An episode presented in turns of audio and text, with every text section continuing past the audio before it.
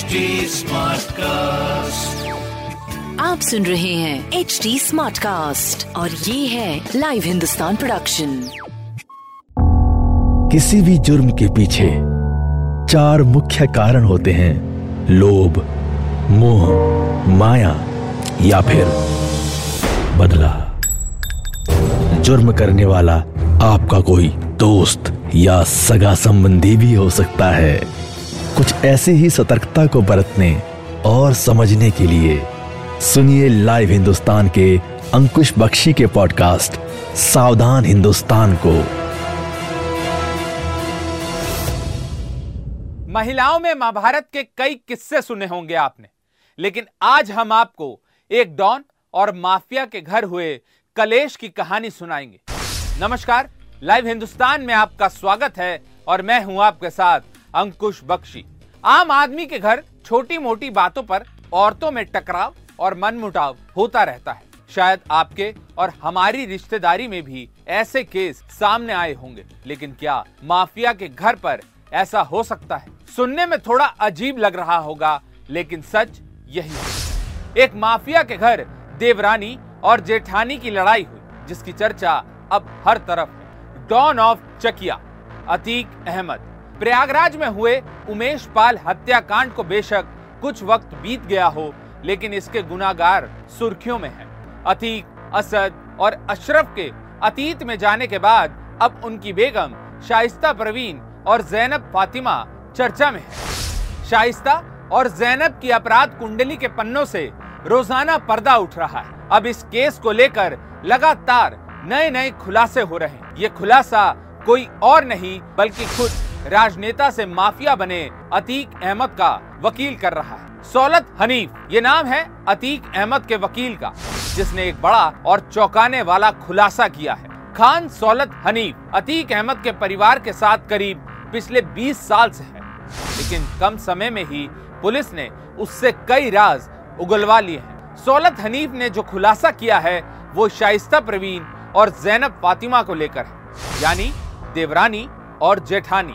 हनीफ ने बताया कि अतीक अहमद की पत्नी, शाइस्ता प्रवीण और अशरफ की पत्नी, जैनब फातिमा के बीच रिश्ते ठीक नहीं थे। देवरानी और जेठानी को लेकर एक कहानी और सामने आई। अतीक के वकील ने पुलिस पूछताछ में खुलासा किया है कि माफिया के साथ काम करने वाले एक बिल्डर ने जब अतीक को फॉर्चुनर कार दी थी, ये कार देख अशरफ की पत्नी, जैनब ने भी उस कार की डिमांड कर डाली थी। बेगम की फरमाइश को अतीक के भाई अशरफ ने पूरा करने की ठान ली। इसके बाद अशरफ ने उस बिल्डर को फ़ोन कर धमकाया तो एक और कार दूसरे दिन पहुँच गई।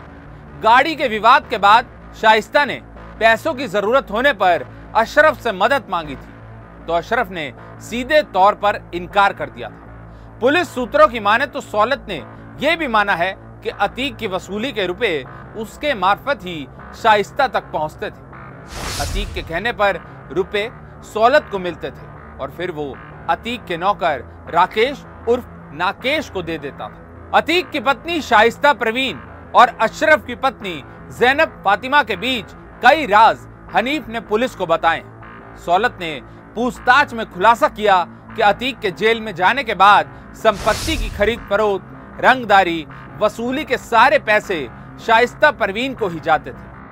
अतीक के गैंग का पूरा हिसाब किताब शाइस्ता प्रवीण ही देखती थी। खुलासा यह भी हुआ है कि अशरफ की पत्नी इसको लेकर नाराज़ थी और कई बार नाराज़गी खुलकर सामने भी आई थी। लेकिन इसके बावजूद अतीक और अशरफ के बीच रिश्ते खराब नहीं। उधर डॉन के वकील हनीफ ने यह भी खुलासा किया कि अतीक के परिवार के झगड़े के बाद बिल्डर और कारोबारियों से अशरफ अलग से रंगदारी और अपना हिस्सा मांगने लगा था। वहीं इस मामले की जानकारी जब अतीक अहमद को साबरमती जेल में दी गई तो अतीक ने शांत रहने को कहा था। अतीक के वकील ने एक के बाद एक कई खुलासे किए, जिसके बाद यूपी पुलिस के पैरों तले भी ज़मीन खिसक गई। पूछताछ के दौरान खान सौलत हनीफ ने बताया कि अशरफ के जेल जाने के बाद से जैनब फातिमा मायके में ही रहती थी। वो जेल जाकर अशरफ से मिलने और उसकी सुरक्षा की मांग को लेकर बरेली थाने तक गई थी, जहाँ उसे आखिरी बार देखा गया था। माफिया के घर देवरानी जेठानी में सब कुछ ठीक नहीं था, लेकिन अतीक और अशरफ के रिश्तों में अनबन कभी देखने को नहीं मिली। दोनों जेल के अंदर से ही अपना क्राइम सिंडिकेट चलाते थे और इसी कड़ी में उमेश पाल हत्याकांड को भी अंजाम दिया गया। उमेश पाल हत्याकांड में अतीक की बेगम शाइस्ता प्रवीण भी आरोपी है। शाइस्ता पर तो यूपी पुलिस ने पचास हज़ार रुपए का इनाम घोषित किया हुआ है। माफिया अतीक और उसके भाई अशरफ को गोलियों से भून डाला गया। दोनों को सपुर्दे खाक किया गया। लेकिन ना तो शाइस्ता प्रवीण कब्रिस्तान पहुँची और ना ही अशरफ की बेगम जैनब फातिमा। उमेश पाल हत्याकांड के बाद से देवरानी और जेठानी दोनों फरार हैं। पुलिस रिकॉर्ड में अतीक की पत्नी शाइस्ता प्रवीण को माफिया अपराधी लिखे जाने के बीच अब उसकी हिस्ट्री शीट खुलने की बात सामने आ रही है। पचास हज़ार की इनामी शाइस्ता प्रवीण पर अब तक पाँच से ज़्यादा मुकदमे दर्ज हो चुके हैं। उधर अतीक अहमद के वकील खान सौलत हनीफ से पूछताछ के बाद पुलिस ने 9 एम mm की पिस्टल और कुछ कारतूस भी बरामद किए हैं। अतीक ने ये पिस्टल हनीफ को दी थी। उसे हनीफ के घर से ही बरामद भी किया गया। है इसके अलावा उमेश पाल हत्याकांड में इस्तेमाल किया गया आईफोन समेत तीन मोबाइल फ़ोन भी दूसरे बरामद हुए हैं। हनीफ पर उमेश पाल हत्याकांड की साजिश में शामिल होने का आरोप है और जब से यूपी पुलिस ने सख्ती दिखाई है, तब से वो डॉन और उसके परिवार से जुड़े कई राज लगातार खोल रहा है। एनकाउंटर में मारे गए अतीक अहमद के बेटे असद और अतीक अहमद के वकील खान सौलत हनीफ का मोबाइल चैट भी सामने आया था। खान सौलत ने असद को उमेश पाल की तस्वीर भेजी थी। कई तस्वीरें 19 फरवरी को भी भेजी गई थी, जिसके बाद असद ने उन तस्वीरों को दूसरे शूटर्स के साथ शेयर किया था।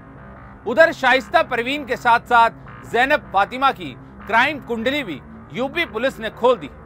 पुलिस को देवरानी जेठानी के साथ साथ अतीक की बहन आयशा नूरी की भी तलाश है, जो फरार है। जैनब के खिलाफ पुलिस को कई सबूत मिले, जिसके बाद उसकी भूमिका संदिग्ध मानी जा रही। खबरों के मुताबिक, अशरफ से निकाह से पहले जैनब पर कोई आपराधिक केस नहीं था, लेकिन माफिया के घर आने के बाद वो भी क्रिमिनल लिस्ट में शामिल हो गई। उमेश पाल हत्याकांड में जैनब फातिमा पर भी शूटरों की मदद और हत्या की साजिश में शामिल होने का आरोप है। तो ये थी शाइस्ता प्रवीण से खपा हुई जैनब फातिमा और अतीक फैमिली में हुए देवरानी जेठानी के झगड़े की पूरी कहानी। आप सुन रहे थे सावधान हिंदुस्तान। ऐसे और एपिसोड सुनने के लिए लॉग इन करें www.htsmartcast.com पर। साथ ही आप पॉडकास्ट से जुड़े सभी अपडेट्स जानने के लिए हमें फॉलो कर सकते हैं। फेसबुक इंस्टाग्राम यूट्यूब लिंक्डइन और ट्विटर पर। सुनिए और सतर्क रहिए। आप सुन रहे हैं एच डी स्मार्ट कास्ट और ये था live Hindustan production smart cast